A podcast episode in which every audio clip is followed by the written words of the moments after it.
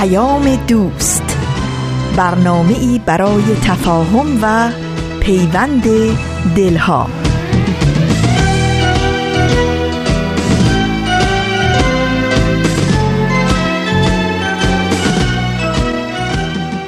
با درودی به گرمی آفتاب از افقهای دور و نزدیک به یکایک شما شنوندگان عزیز رادیو پیام دوست، در هر خانه و کاشانه این دهکده زیبای جهانی که با برنامه‌های امروز رادیو پیام دوست همراه هستید، امیدوارم شاد و تندرست باشید و روز خوب و پر امیدی رو سپری کنید. نوشین هستم و همراه با بهنام پریسا و دیگر همکارانمون بخش‌های پیام دوست امروز شنبه 18 اسفند ماه از زمستان 1397 خورشیدی برابر با 9 ماه مارس 2019 میلادی رو تقدیم شما می‌کنیم. آن 18 نفر، ورقی از خاطرات و پندها و پیمانها بخش‌های این پیام دوست خواهند بود که امیدواریم از همراهی با اونها لذت ببرید. اگر هم نظر، پیشنهاد، پرسش و یا انتقادی در مورد برنامه‌ها دارید، حتما با ما تماس بگیرید و اونها رو مطرح کنید. آدرس ایمیل ما هست info@persianbms.org. شماره تلفن ما 001-703-671-828-828. در شبکه‌های اجتماعی ما رو زیر اسم Persian BMS جستجو بکنید و در پیام رسان تلگرام با آدرس @PersianBMSContact با ما در تماس باشید. و توجه داشته باشید که اطلاعات تماس با ما، اطلاعات اپلیکیشن و یا اپ جدید سرویس رسانه‌ای فارسی باهایی و اطلاعات برنامه‌های رادیو پیام دوست و برنامه‌های نوین تیوی و تلویزیون آیین باهایی در وبسایت ما www.persianbahaimedia.org در دسترس شماست. همیشه و مشتاقانه منتظر تماس‌های شما هستیم.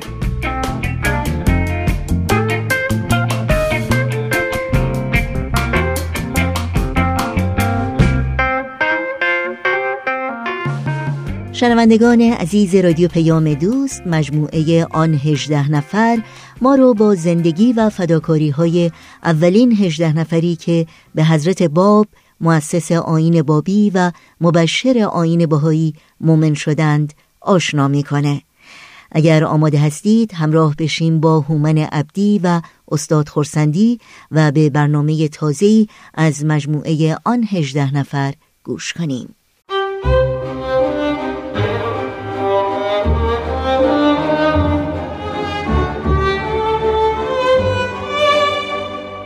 آن 18 نفر.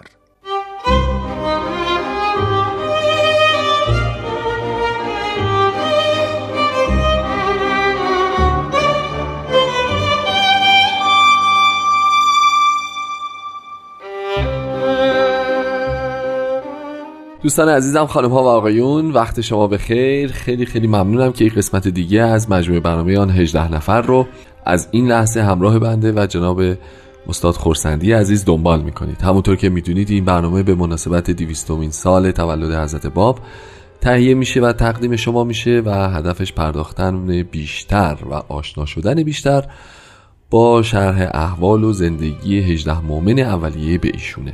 من هومن عبدی هستم. از اینکه این هفته هم همراه این برنامه هستید از شما تشکر میکنم و دعوت میکنم که برنامه امروز رو به اتفاق بشنوید.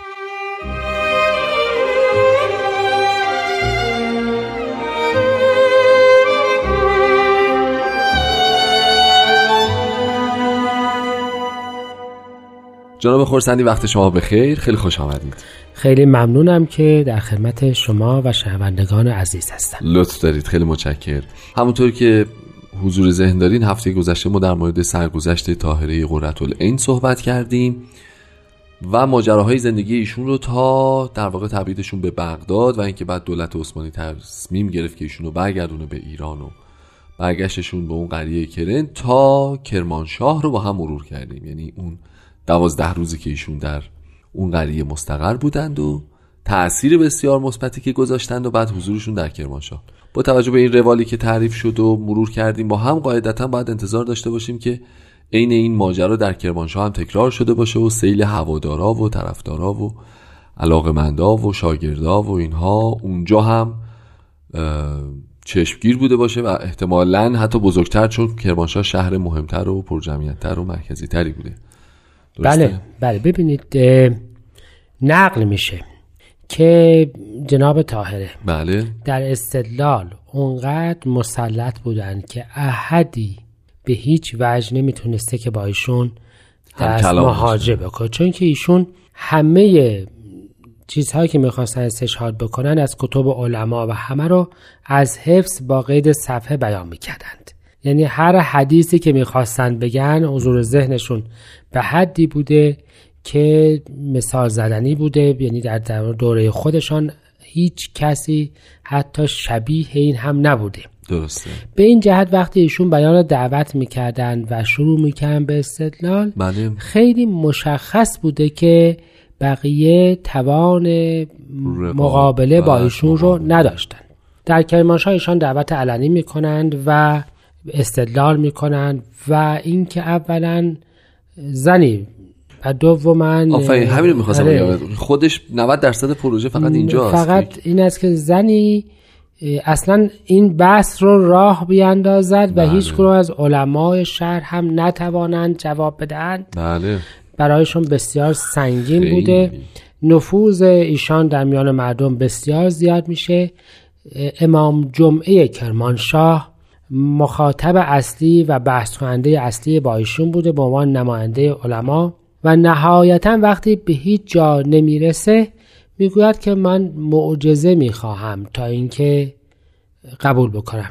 یعنی دیگه دلیلی نداشته، میگه معجزه ظاهر کن. بله معجزه ظاهر کن. و جناب طاهری میفهمن که بسیار خوب، ماها که حق نداریم از خداوند معجزه بیاریم، چون که من که ادعای رسالت نکردم که معجزه بیارم، اما کاری میکنیم، مباهله میکنیم. یعنی اینکه روزی با همه همراهان خودمان و شما با همه خانواده خودتان در یک جا جمع میشیم و دعا میخوانیم و از خدا میخواهیم که هر که بر حق نیست آتشی از آسمان یا بلایی از آسمان بر سرش بیاد و حق به این ترتیب واضح بشه. نشان قوت ایمان و نشان خب البته کجی و راستیه. بله یک نوعی از استدلال میفهمن این کار رو هم میکنم. و این عالم که پیغام توسط حاکم بهش میرسه، خب پس برای مباهله حاضر شو، فوراً به این مجلس میشه که من الان مریض احوالم و به محض اینکه حالم خوب بشه البته این کار رو خواهم کرد و حالا چون حالم خوب نیست چند روزی میرم خارج شهر و فرار میکنه و یه باقی در خارج شهر میره و چند تا پیک سری میفرسته به قزوین به نزد شوهر جناب طاهره که هر چی زودتر یا چند نفر را بفرست تا آبروی ما نرفته. عجب. ایشون رو برگردونه و 15 روز تو اون باغ در میمونه به عنوان مریضی تا فرستادگان شوهر طاهره به کرمانشاه برسند که با تحریک همین مجتهد و یه سری از در اصل سایر افرادی که تونستن جمع بکنن بله. شبانه به خانه طاهره میریزند، اینها رو در از غارت میکنند و طاهره و تعدادی از افرادی که همراهش بودن اینها رو در از بدون بر روی کجاوه نه بر روی قاطر در از بدون پوشش از شهر بیرون میکنند و در چند فسخه شهر بر زمین میگذارند.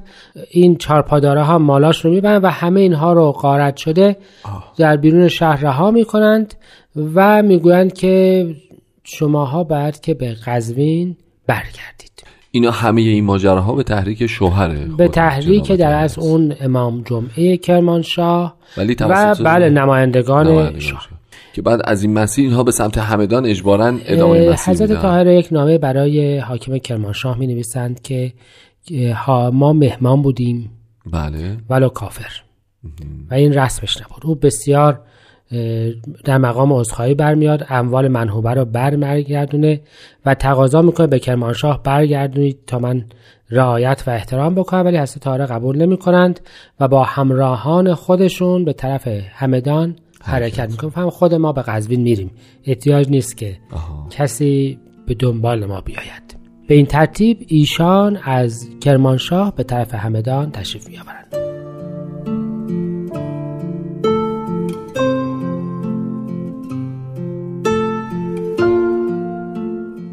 حضرت باب بیانی به زبان عربی دارند که مضمون آن به فارسی چنین است: اما آنچه درباره طاهره سؤال نموده بودی، او کسی است که ایمان آورد به پروردگارش، مخالفت کرد با نفسش و ترسان بود از عدالت پروردگارش و متوجه بود ایام لقاء خداوندش را و هر آنچه از احکام دور بیان استنباط نمود، از آیات قرآن و احادیث ائمه و بزرگان استدلال نمود، همه از جانب ماست و به سوی ما برمیگردد.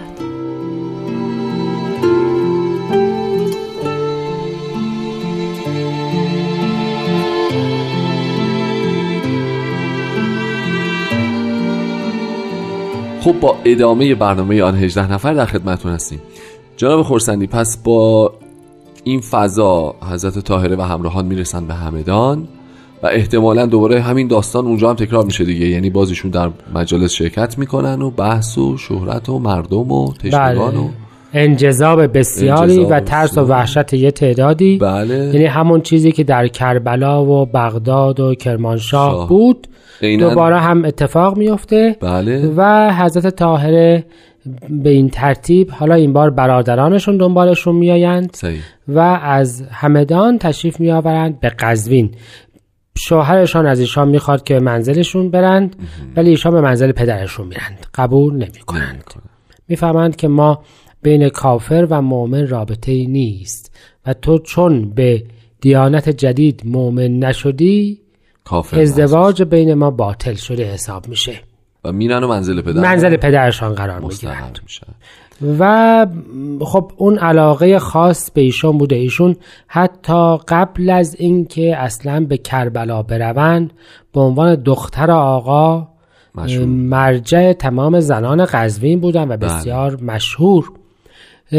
در همین وقت یکی از طلاب شیخی میرزا عبدالله از بغداد راه میفته که ببینه این جریان بابیه یا ادعای بابیت چیه و به قزوین میرسه و توهین‌ها و تعرضات شدید ملا تقی برقانی قزوینی رو به شیخی و بابیه اینها میشنوه.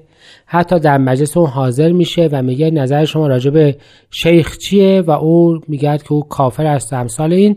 خودش گفته من همون موقع میخواستم این شیخ، این ملا تقی رو بکشم، اما دیدم که خب با این تعداد افرادی که دور و برشن نمیشه.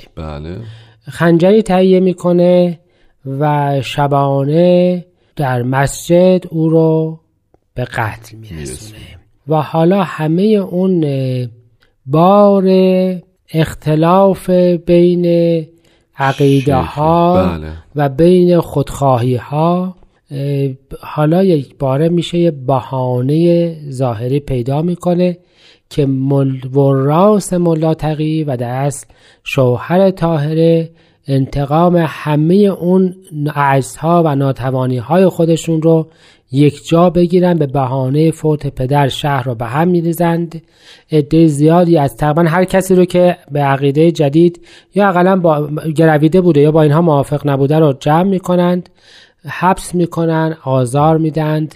یعنی متوجه میشن که کار یکی از اصحاب شیخیه بوده، به نشانه اعتراض دیگه انتقام اصلا میگن که دیگه فرق بین شیخی و بابی و اینها نمیگذارن و همه رو میگیرند. هر کسی که مثل خودشون فکر می‌کنه و قلقم. حتی وقتی که این شخص میاد و اعتراف میکنه که من بودم، کسی رو آزاد نمی‌کنند. یک بلوایی پس با مصاف در قزوین به پا میشه. طاهره را هم در منزل پدرش تحت الحس و نگهبان میگذارند و حتی به حدی بوده که ایشون تقریبا جرئت نمیکنن غذا بخورن، چون میترسیدن که با غذای مسموم بخوان ایشون رو بکشن. مطلقاً ایشون رو ارتباطشون رو با همه قطع میکنند و بار قطع رو میندازن روی دوش طاهره که حتما به خاطر نفوذ یا تحریک او بوده. دقیقاً، یعنی بار اصلی مسئولیت رو به عهده ایشون میده و افراد زینفوز رو که گرفته بودن هم میفرستن به تهران و با وجود اینکه در تهران ثابت میشه که در اصل اینها بیگناه بودن، ولی به بلوای عام و به تحریک و اینها تعداد زیادی از دشمنان خودشون به این ترتیب میکشند و طاهره را هم در اون حبس نگاه داشته بودند تا اینکه بالاخره بتوانند نابودش بکنند. درسته. خب این زوزا چقدر طول میکشه؟ این زوزا بیش از 30 یا 40 روز طول میکشه تا اینکه یکی از بزرگترین تجار قزوین که به عقیده جدید علاقمند بود، بله، یعنی بزرگ خانواده فرهادی، بله، پسرش آقا هادی رو میفرسته به حضور حضرت بهاءالله در تهران صحیح. و تقاضای کمک میکنه. به طریقی حضرت بهاءالله او رو برمیگردونند و راهی رو نشان میدهند که به چه ترتیب طاهره رو در از فراری بدن از اون مهلکه نجات. به این ترتیب حضرت طاهره شبانه از قزوین حرکت میکنند، بله، و به تهران در منزل حضرت بهاءالله وارد میشن توسط همون عضو خانواده فرهادی، بله، آقا محمد هادی فرهادی و زنش که به صورت یک درست رخشوی خودش رو رسنده بود به خونه جناب طاهره و پیغام این که ایشون بعد آماده باشن برای فرار رو بهشون داده بود. حرکت میکنن و به اتفاق میان تهران و در منزل حضرت بهاءالله بودند و بعدش حضرت بهاءالله ایشان را همراه برادرشان میفرستند به طرف درست مازندران و به این ترتیب طاهره از مهلکه شوهر خودش نجات پیدا میکنه، هرچند که اونها دنبالش بودند و در تهران در پناه حضرت بهاءالله بوده. بعضی از خاطراتی که از ایشان هست از بیت حضرت بهاءالله و شاید معروف‌ترین قصه این باشه که وقتی یحیای دارابی در بیت حضرت بهاءالله داشته دلائل بیان میکرده، ایشان از پشت پرده به او میگویند که یحیی متنی به عربی که به هر حال این بوده که یحیی کاری بکن اگر علم داری و او قیام میکنه و واقعه نیریز اتفاق میفته و حضرت عبدالبها نقل میکنن که اون موقع من در دامان طاهره نشسته بودم که این بیان رو میکنن. ولی به هر حال ایشان از آنجا به طرف مازندران حرکت میکنن.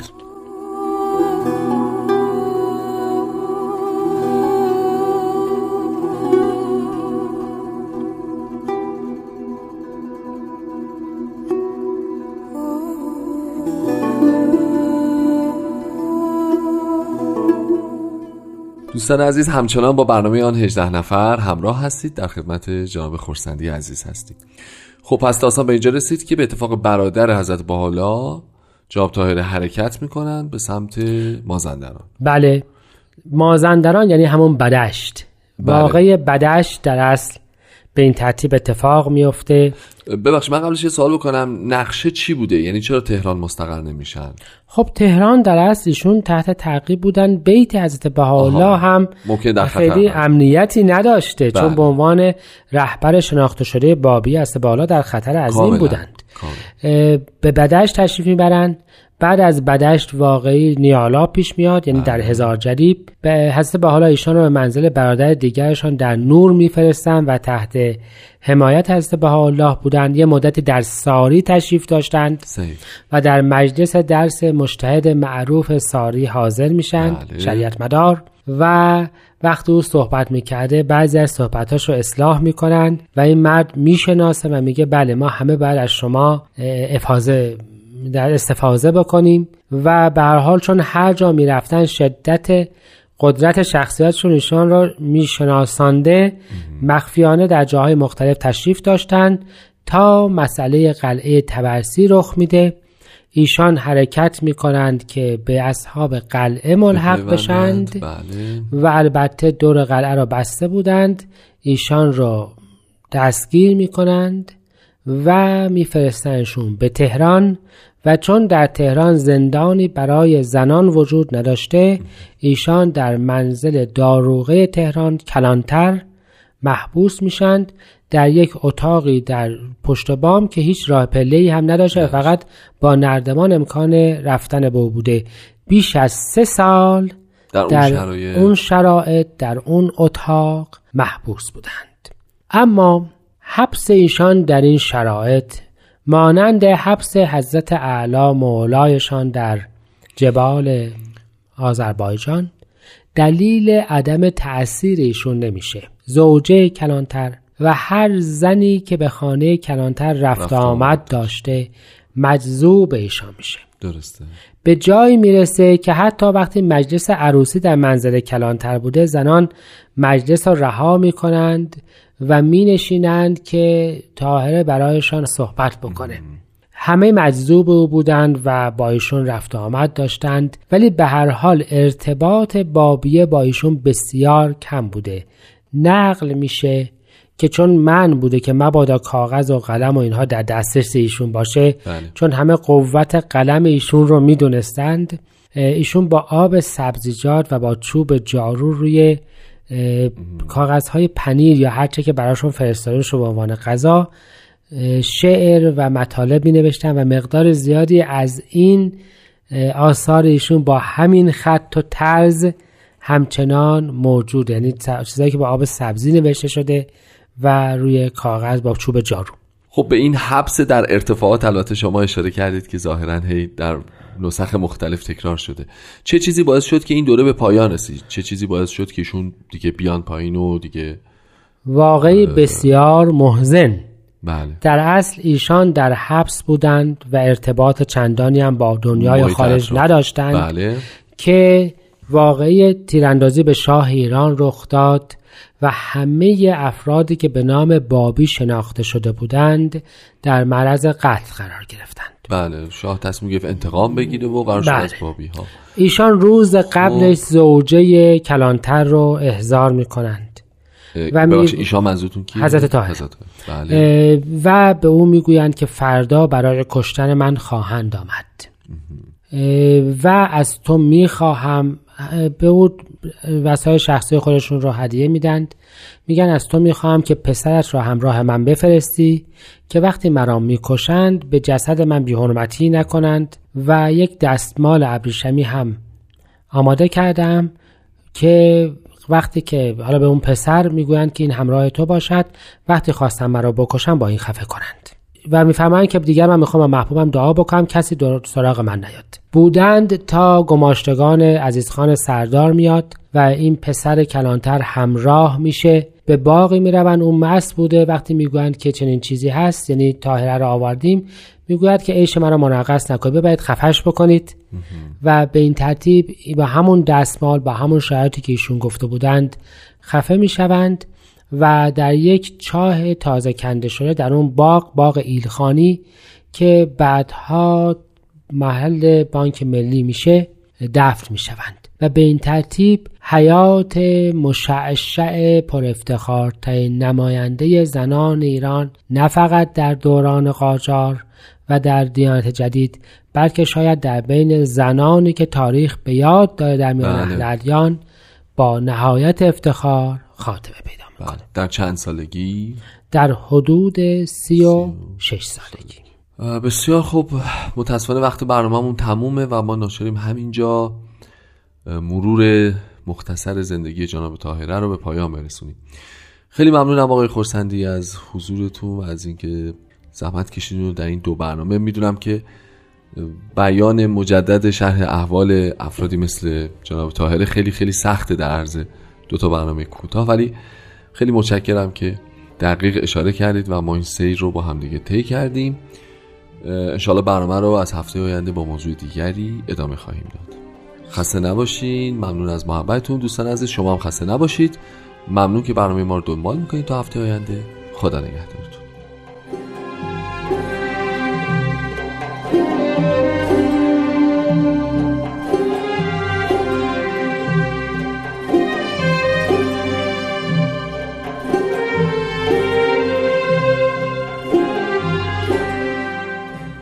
همراهان خوب رادیو پیام دوست، برنامه‌ای که شنیدید بخش تازه‌ای بود از مجموعه آن 18 نفر.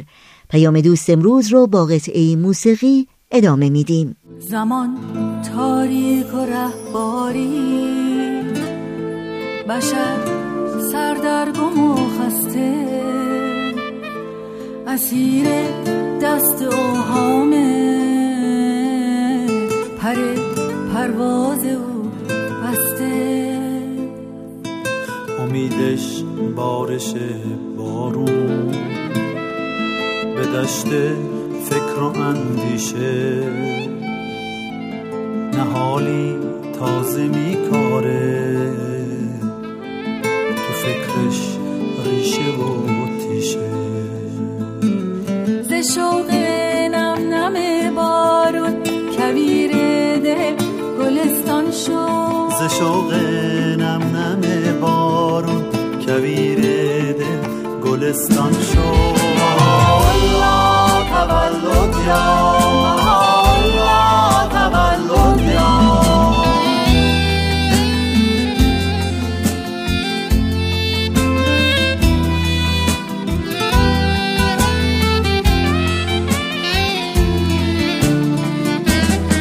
به پایان آمد این ظلمت، سپیدی در سحر پیدا، جان بخشش به شهر و کوی و بر زنهاست، محالا تولد یا، محالا تولد یا، محالا تولد یا، محالا تولد یا. با رادیو پیام دوست همراه هستید و حالا وقت اون رسیده که سری به دفترچه خاطرات سهیل کمالی بزنیم و گوش هوش بدیم به حکایت دیگری از مجموعه ورقی از خاطرات. با هم بشنویم. ورقی از خاطرات. شما میتونید بخش‌های مختلف این برنامه رو در تارنما، شبکه‌های اجتماعی یا تلگرام Persian BMS دنبال بکنید.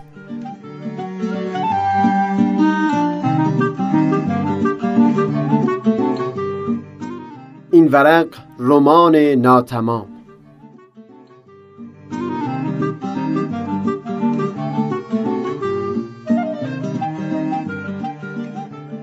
اولش باید اعتراف بکنم که تعریف کردن این بخش از دفتر شاید یکی از مشکل ترین تکه ها باشه. دلیلش به هیچ وجه این نیست که موضوع صحبت سبب اندوه باشه و یا اینکه تلخی اون مانع بشه که بخوام راحت سخنم رو در میون بگذارم. مشکل بیشتر این هست که در مورد این موضوع دست کم 40-50 جای دفترم مطلب ها نوشتم. یعنی هر بار نشانی از این مسئله رو یک جا دیدم، همون شب باز به یاد این مفهوم افتادم و در موردش نوشتم. حالا از این کمی بیم دارم که مبادا به خاطر تشابه این داستان با زندگی چندین نفر از دوستانم برخی جمله ها به کام اونها خوش نیاد. برای همین سعی کردم این خاطره رو از روی اولین باری که سر و کله این مفهوم در دفتر من پیدا شده تعریف بکنم. یعنی حدود 10-11 سال پیش، زمانی که در فردیس کرج اقامت داشتم. اون روزها به مناسبت فعالیت‌هایی که داشتم افراد مختلفی با من طرف صحبت می‌شدن. در تاریخی که در دفتر نوشتم پسری که او رو می‌شناختم اما در شمار دوستان صمیمی من نبود از من خواست که با هم قدمی بزنیم. اون قدم زدن تا نیمه‌های شب به طول انجامید. با جزئیات صحبت‌های او کاری ندارم. 6 سال قبل از اون رابطه او با نامزدش به هم خورده بود. اون هم با وجود اون که بعد از سنگ‌های زیادی که پیش پا افتاده بود بالاخره جشن نامزدی به صورت رسمی برقرار شده بود و همه دوستان و آشنایان منتظر ترتیب روال عروسی بودن. اون دختر دلیل خاصی بیان نکرده بود، فقط این که من حس می‌کنم روحیات ما با هم سازگار نیست. این رابطه اگر الان تموم بشه بهتره تا اینکه چندین سال از امروز گذشته با 1000 آسیب روانی از هم جدا بشیم. اون پسر تعریف میکرد که بعد از اون روز نتونسته بود دیگه روی خوشبختی و شادی رو در هیچ گوشه از زندگیش پیدا بکنه. میگفت اونقدر اون 2 سال بودن با او برای من شیرین بود که تقریبا هر شب در یکی از کوچه هایی که با او در اون قدم زده بودیم پرسه میزدم و شعر کوچه فریدون مشیری رو میخوندم. بعد گفت شاید با این حرف از من بدتون بیاد، اما خیلی شبها هم مینشستم به یاد او اشک میریختم. الان هم همینطوره. وقتی میخواست بره، با اون که اصرار داشت همه نامه ها و عکس ها رو از من بگیره، اما التماسش کردم که دست کم بگذاره اونها به یادگار پیش من بمونن. یادم هست اینجای صحبت کمی سکوت کرد و گفت بعد از اینکه رفت چند باری به اون مسیج دادم و او هم جواب مختصری میداد، اما بعد خونشون از این شهر رفت. شمارش رو عوض کرد و دیگه هیچ نشانی از خودش برای من باقی نگذاشت. این چند سال روی هیچ چیزی نتونستم درست و حسابی تمرکز بکنم. البته مشغول تحصیل هستم، اما نه مهر هیچ کس دیگری بر دلم نشسته، نه تونستم حتی از فعالیت‌های مورد علاقم توی زندگی اونقدرها لذت ببرم. اون پسر در طول صحبت چندین بار از من تشکر میکرد که ساعتها به حرفاش گوش سپردم و میگفت همین قدری آرامش میده. و در آخر درخواستش از من این بود که از طریق دوستان و آشنایانی که اینجا و اونجا دارم مگر بتونم نشانی از اون دختر براش پیدا بکنم. از حرفایی که خودم در اون شب با اون پسر گفتم چیز زیادی در دفترم ننوشتم. به نظر میرسه بیشتر گوش داده باشم و زیاد چیزی بر زبون نرونده باشم. اما آخر شب که به خونه اومدم چندین صفحه در دفترم درباره اون نوشتم. هرچند برخی سطرای اون نوشته قدری بوی ناامیدی و یأس میده و شاید حس امروز من یک قدری با این نوشته 10 سال پیش متفاوت باشه، اما بگذارید اینجا دقیقاً اون چیزی که همون روز نوشتم رو بخونم. این پسر کوله باری از اندوه است. او در 6 سال پیش گیر کرده است. از آن لحظه‌ای که آن دختر او را تنها گذاشته هیچ پیشتر نیامده. همه چیز برای او قبل از آن است.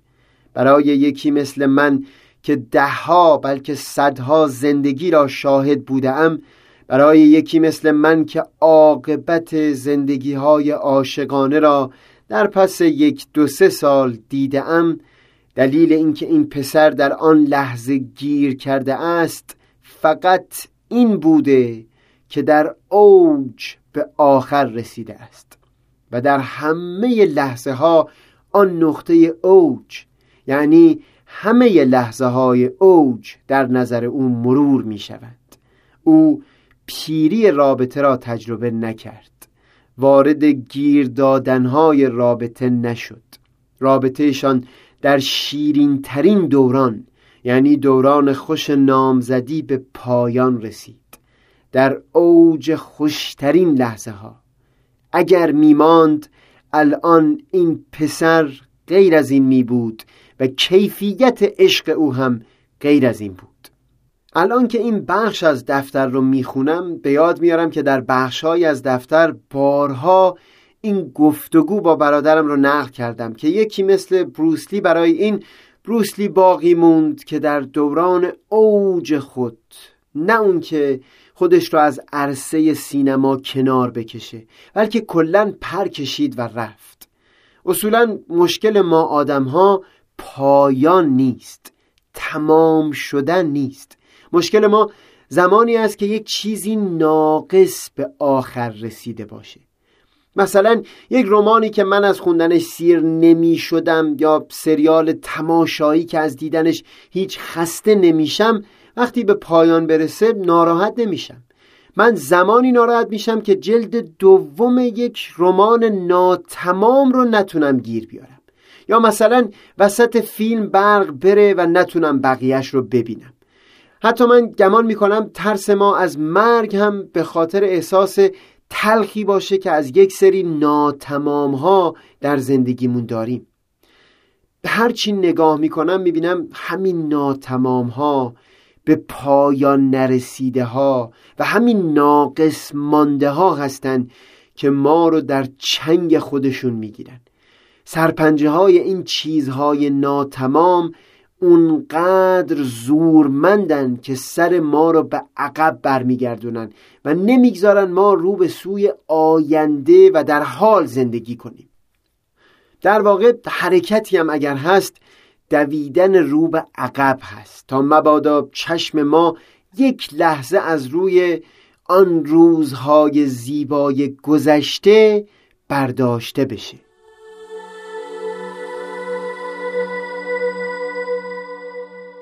سهیل کمالی، جمعه 3 آذر ماه. بی تو مهتاب شبی باز از آن کوچه گذشتم، بی تو مهتاب شبی باز از آن کوچه گذشتم، همه تن چشم شدم خیره به دنبال تو گشتم،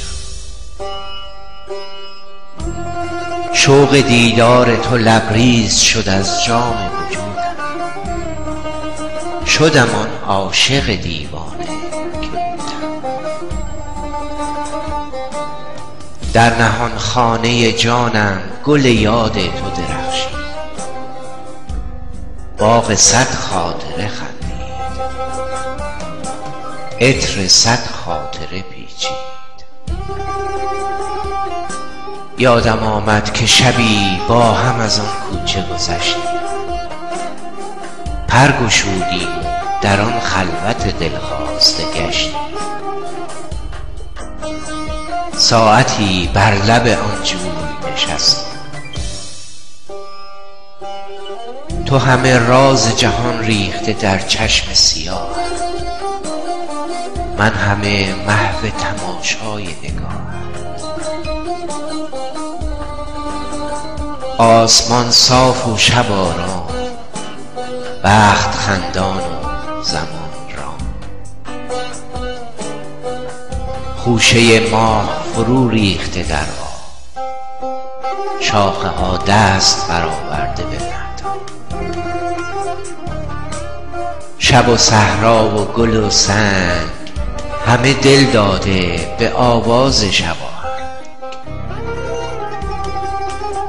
یادم آید تو به من گفتی از این عشق حذر کن، لحظه ای چند بر این آب نظر کن،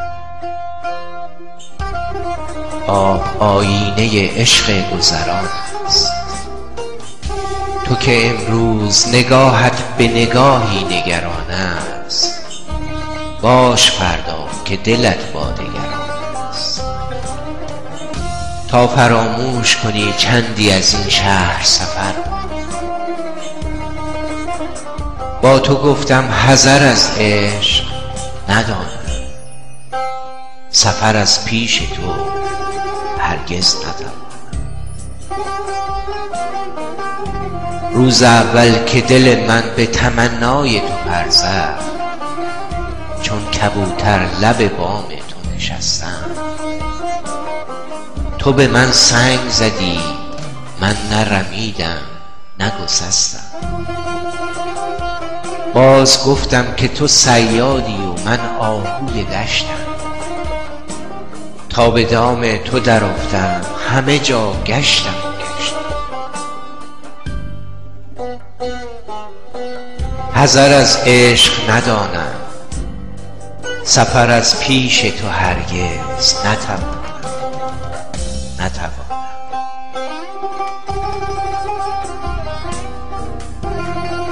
اشکی از شاخه فرو ریخت، مرغ شب ناله تلخی زد و بگریخت،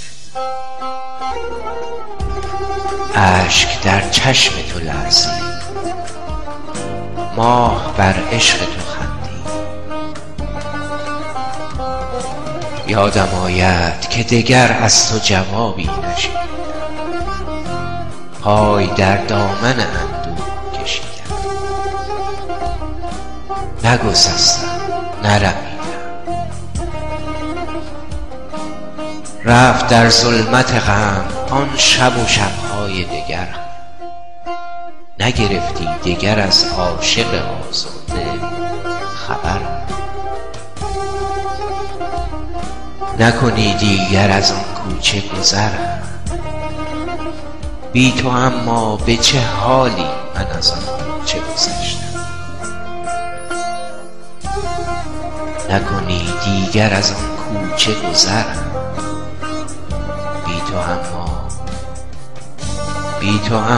به چه حالی من از آن کوچه گذشتم.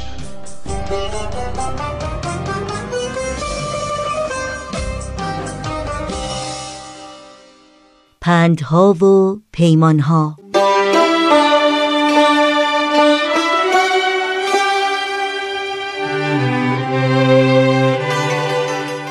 محمد غفاری معروف به کمال الملک، نقاش شهیر ایرانی است که در سال 1226 خورشیدی در روستای کله کاشان به دنیا آمد. ابوالحسن غفاری معروف به صنیع الملک از تأثیرگذارترین نقاشان دوره قاجار و بنیانگذار اولین مدرسه نقاشی در ایران عموی او بود.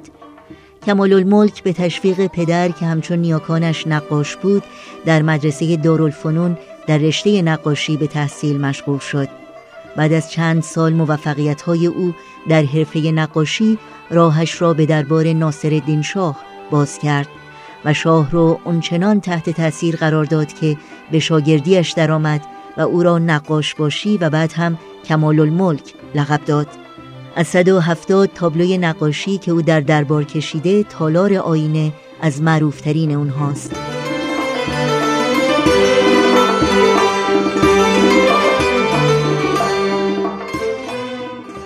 کمال الملک بعد از 3 سال که در اروپا در موزه های فلورانس، روم و پاریس به رونگاری از آثار نقاشان بزرگی چون رامبرانت، نقاش شهیر هلندی و تیتسیان و وچلی، از نقاشان به نام ایتالیایی در دوره رنسانس پرداخت، به ایران بازگشت.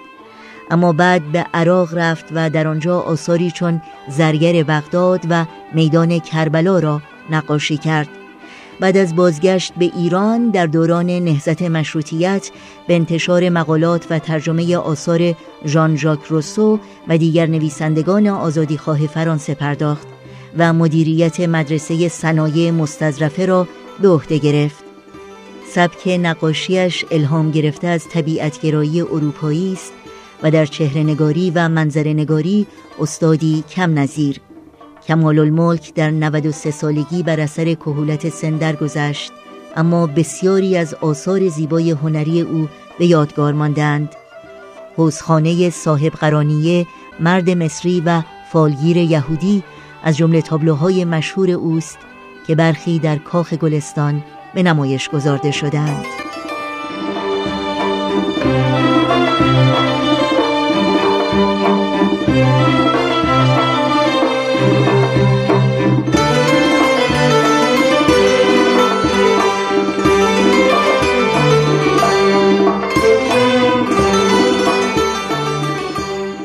وقت خداحافظی است، چرا که برنامه‌های این شنبه رادیو پیام دوست هم در اینجا به پایان میرسه. همراه با بهنام مسئول صدا و اتاق فرمان، پریسا ویراستار و تنظیم کننده پیام دوست امروز و البته تمامی همکارانمون در بخش تولید رادیو پیام دوست، از همراهی شما سپاسگزاریم و خدا نگهدار میگیم تا روزی دیگر و برنامه‌ای دیگر. شاد و پیروز باشید.